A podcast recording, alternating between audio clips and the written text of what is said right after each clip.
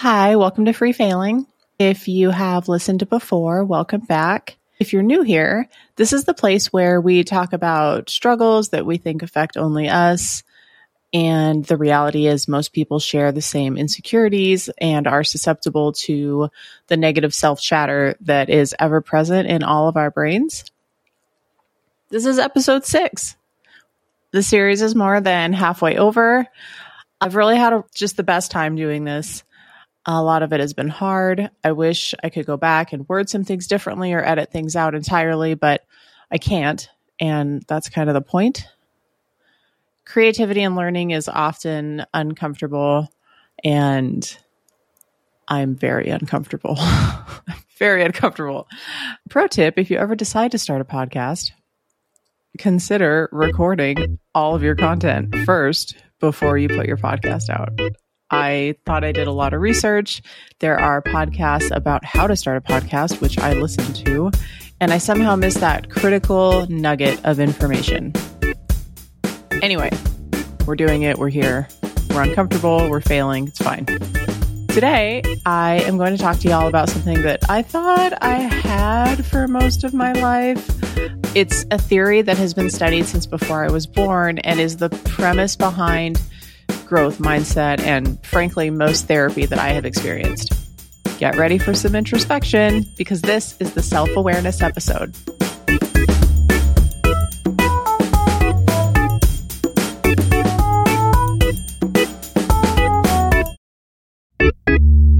Let's start out by defining self awareness as best we can.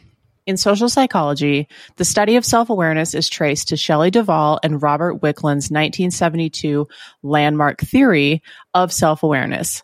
Duval and Wickland propose that at any given moment, people can focus attention on the self or on the external environment. Focusing on the self enables self evaluation. When self focused, people compare the self with standards of correctness that specify how the self ought to think, feel, behave. The process of comparing the self with standards allows people to change their behavior and to experience pride and dissatisfaction with the self. Self awareness is thus a major mechanism of self control. According to this theory, there are two primary outcomes of comparing ourselves against our standards of correctness we either pass and find alignment between ourselves and our standards, or we fail and find a discrepancy between ourselves and our standards. Here's the part that I find especially fascinating. When we find a discrepancy between the two, we have two choices work toward reducing the discrepancy or avoid it entirely. Sounds so obvious. I can only speak for myself, but I think I spent a lot of my own life avoiding it entirely. In my own life, self awareness theory has shown up in almost every way possible. The first and most evident way is that I can reflect back on some experiences and recognize abhorrent behavior.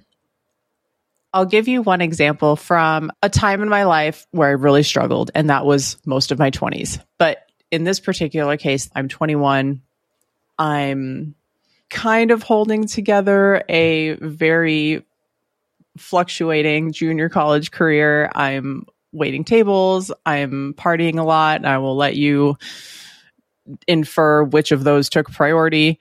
And I'm on my cell phone at the campus was outdoors. I'm talking to my girlfriend. I'm telling her, recapping this weekend that I just got back from, which involved my very first trip to Vegas, a Phish concert, mushroom chocolates, and a lot of shenanigans at Circus Circus. I'm already gregarious and loud, but I think back then I did not have the filter or like the audio control of myself to understand in what setting that was appropriate. And even now that still gets away from me. But back then, just checked out all the time. No idea. And so I'm on this phone, I'm in between classes, and I'm telling my girlfriend this story. And a professor walks out and approaches me and says, and she's annoyed, Excuse me, do you think that you could maybe keep it down or move to another area? my classroom door is open and we can hear your entire conversation. And 100% serious and very annoyed, I respond and say, Well, can't you just close your door?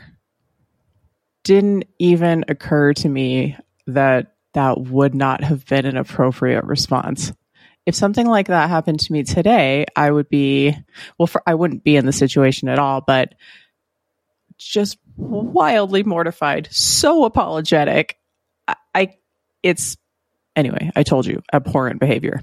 So going back to having not even a shed of what would have been warranted embarrassment, the irony here is that I wish I could tell this mystery teacher, don't worry, I've had decades to wallow in that shameful moment, usually in the middle of the night.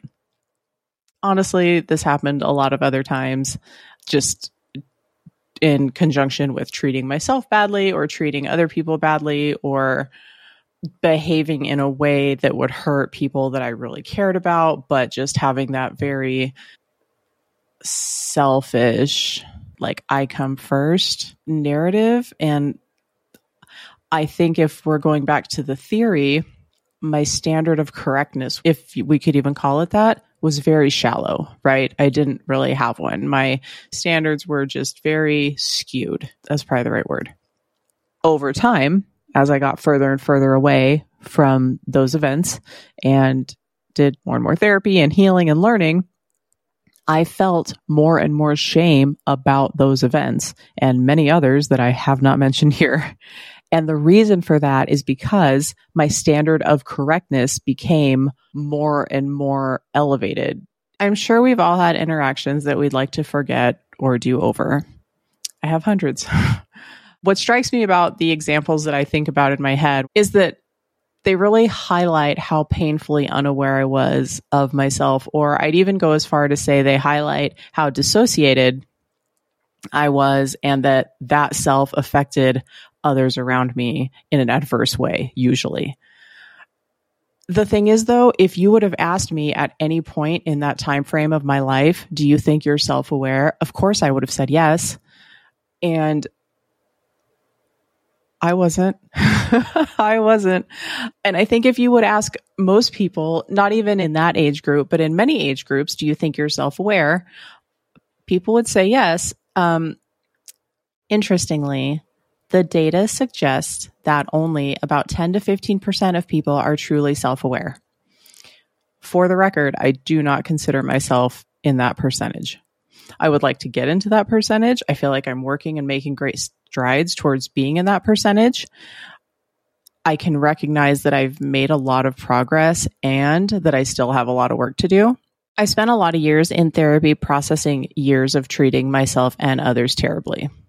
And while I can't change any of it, I'm grateful that I can recognize just how shitty my behavior was part of self awareness stems from embracing every aspect of yourself, even the worst parts of yourself. And I think that is really important. I'll say it again. Part of self awareness stems from embracing every aspect of yourself, even the worst parts of yourself, unconditionally and without exception. This includes physical and mental attributes. Self acceptance means that you aren't constantly trying to push down and change the undesirable parts of yourself. Instead, you learn to accept and even love those parts. It sounds counterintuitive, but what then happens is you begin to forgive yourself and see yourself objectively. Because of this shift in perspective, exactly what you wanted to happen happens you're better equipped to then change your behavior and respond to triggers differently. It's wild. It does happen though. I asked my friends to give me their definition of self awareness, and I'm going to read you a few right now. Self awareness is a verb and not a noun. It is a constant reflection and undoing and unraveling, a peeling back of our layers, desires, motivations, wants, and needs. It's looking at our best present and future self and aligning with our internal standard for ourselves. I love that. Here's a really good one. Self awareness is being familiar with our shadows and accepting that they follow us around. Love that. Love that. I think what happens is you, as you start to become self aware, is that you can identify problematic patterns in your behavior or patterns in the way that you communicate that maybe aren't conducive to healthy relationships. That's how it was for me. Now, typically, this is done in retrospect. And in my case, it usually comes with a very cringe moment that you get to play on loop. But as I've kept working and digging deeper and trying to answer the age old question, why am I like this? I noticed that these retrospective insights would come to me sooner and sooner. So previous versions of me took years to see the flaws in my default responses or behavior. I, in my 30s, could look back at behavior in my 20s and start to realize, oh, wow, that was a really shitty thing you said to that professor who was just trying to teach a class, or, you know, a lot of other things that I'm not willing to say here. Um, but the insight comes faster. So it'll start, at least with me, looking back on previous years and then months and then weeks. And now I can say yesterday I threw a whole toddler tantrum due to a brief overload of stress, and I recognized it as absurd behavior mere hours later, right? The point is, closing these gaps is what eventually leads us to objectively see ourselves and our choices in real time. So, pretty soon, after enough practice, reflection, you can be confident in knowing that you held the right boundaries, made the right choice, communicated in the right way, or showed up for yourself or someone else in the best way that you knew how. I'm reminded of this quote that I love by Viktor Frankl. Between stimulus and response, there is a space. In that space is our power to choose our response. In our response lies our growth and freedom. It's so powerful. So if you've ever gotten a triggering text or email and you immediately hit reply and you start just wailing away on a response, like I do all of the time, you probably are not that familiar with the space between stimulus and response. That's okay. It's hard. As I get more in tune with my self awareness, though, I can feel the urge to hit the reply button, but I can also fast forward the tape a little bit and think, how is this response going to land, especially if it is text or email? Because we all know that typed out words are wrought for misinterpretation. And I can think, should I maybe wait? I'm not saying I always do. I definitely do not, but sometimes I do. And then a lot of times what happens is I figure out hours later, it doesn't even warrant a response. I don't need to respond. I don't need to be heard on every subject all of the time. It turns out that is self awareness to some degree. So, why is self awareness a key component to growing? Have you ever been in a group situation and witnessed someone talking who absolutely is not reading their audience at all?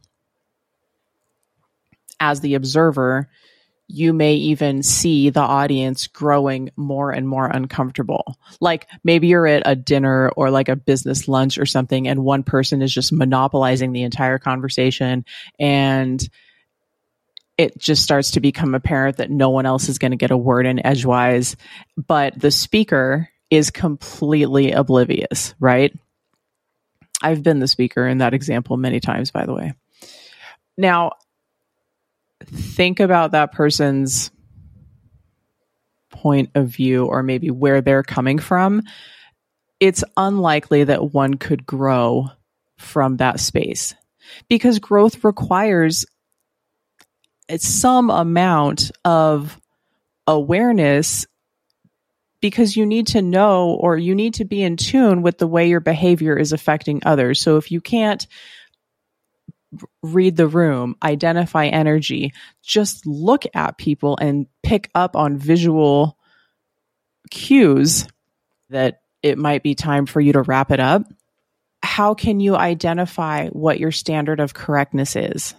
So, put another way, if you're stepping outside of your standard of correctness, but you don't have one, then you don't know that you're outside of it. That's a little convoluted, but I think the message comes across. Another lovely thing that happens with self awareness is, well, twofold. So, one, you most likely become more comfortable setting boundaries. There's still a really big stigma around boundaries, which means if you set them, you are rude or short or aggressive. Even if you politely say, Hey, I know that you're really into hunting, but it's not something that I can ingest well. And I was just wondering if maybe it could not be a subject that we discuss together. It is hard to hear, and this isn't a boundaries episode, and I'm sure there'll be one later, but it's a hard thing to say. Your voice will probably shake. It's weird. We're not used to it. The person on the other end is like, What's wrong with hunting? Why can't I talk about hunting? Right? What you're actually doing, though, when you do have the level of awareness and, and, want to set a boundary, is you're trying to make the relationship work. You're trying to make sure that the relationship can remain. Hey, can we omit this thing that makes me uncomfortable so that our friendship, relationship, whatever it is, can continue? And so that's one thing that happens as you get able to step outside of yourself and realize, oh, this is my standard of correctness is I don't want to be in a conversation that discuss hunting in great detail. I'm just using that as an example. Obviously insert the thing that makes you feel uncomfortable here. Another thing that happens is you may become comfortable with quitting things. I can't speak for other countries, but here in America, we have a love of longevity. Oh my gosh, you've been married for 900 years. How did you do it? Or, hey, I've worked at the same job for 40 years. Like, that's all great. But a lot of times we don't quit things that aren't good for us because we have not set a standard of correctness for ourselves and we can't see that the thing that we're in is actually falling outside of that standard. So, self aware people tend to quit things more regularly because they have a clearer understanding of what they want and, more importantly, what they don't want. They quit things over and over until they find something that aligns with their standards sometimes these standards change as different parts of them heal and they create new versions of themselves. And this is one of the more freeing parts of self awareness because you do give yourself that freedom. Something that worked for you three years ago might not work for you next year. And that is okay because you will have the awareness to say, oh, I outgrew that friendship, or oh, I think I'm outgrowing this career. I'm going to try something else, or I don't think this relationship is meeting my needs in the way that it did. Whatever it is, you'll have the ability to objectively step back, look at yourself and say, yeah, no, this isn't working. Let's quit this. Let's retry this. Let's start this over. Whatever that means to you. I seriously think that's one of my favorite things about self-awareness is it just gives you allowance and freedom it cuts down on the negative self talk, it increases the positive self talk. It's been a very consistent theme of my therapy for a long time. It's usually used in CBT, which is cognitive behavioral therapy, and it's it's really helpful.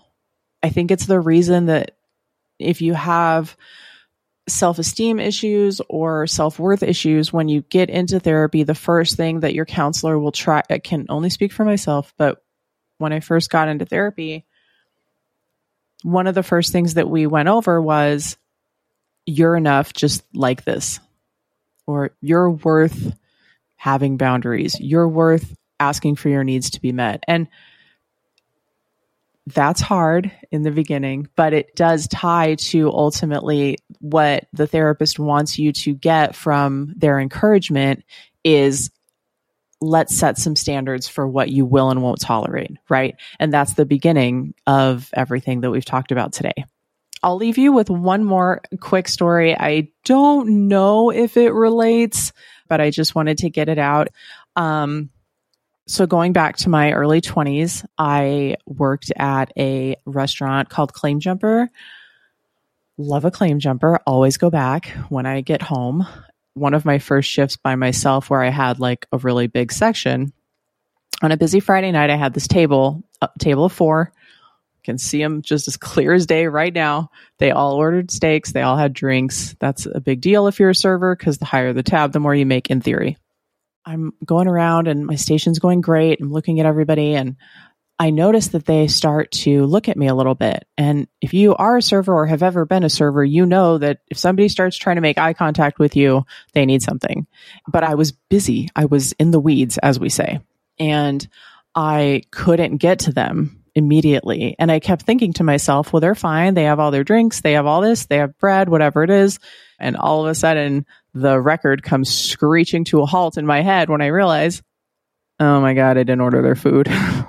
I did not order their food. So this is the part where you have to go to your manager who's working the line where all the food comes out and plead and cry and beg your case. How fast can you get me for what I'm sure were medium well steaks, right? So anyway, I tell him this and he's super calm and he's like, Yep, I'll do it for you, but you have to do something. You have to do something for me and that you have to go to that table and tell them that you made a mistake and you didn't order their food. And I'm like, Excuse me? He's like, Yeah, go over there. I'll go over there a few minutes after you and talk to them and make sure everything's okay. But I think it's important that you go and like own it. So I did. They were fine. Everything was fine. It's not a very climactic ending here. But that story stays with me because it sort of set a standard, right? Where, hey, if you make a mistake, own it. And while I can't say that I used it in my personal life very much until much later, from that point on, I would not do what a lot of other servers would do, which is, oh, the bar is busy or, oh, the kitchen lost your ticket. I would just be honest with every table. And it was helpful. I think people appreciated hearing a human error from the human that made the error versus an excuse. So I always think about that story and think it was a really good example for me to have someone make me hold myself accountable for my own mistakes. That is going to be it for today's self awareness TED Talk. I hope you guys liked it. And I hope if you do have your own opinion or theory or idea of what self awareness is, send it to me in an email. There are no wrong answers. Jen.freefailing at gmail.com. You can also find me on Instagram, free underscore failing. I'm also on threads by the same handle, which are you guys on threads? Because I can't get off that. I can't get out of there. Um, anyway, there are a lot of sources from this episode that will be in the show notes. And until next time, take care of yourselves and each other. Bye.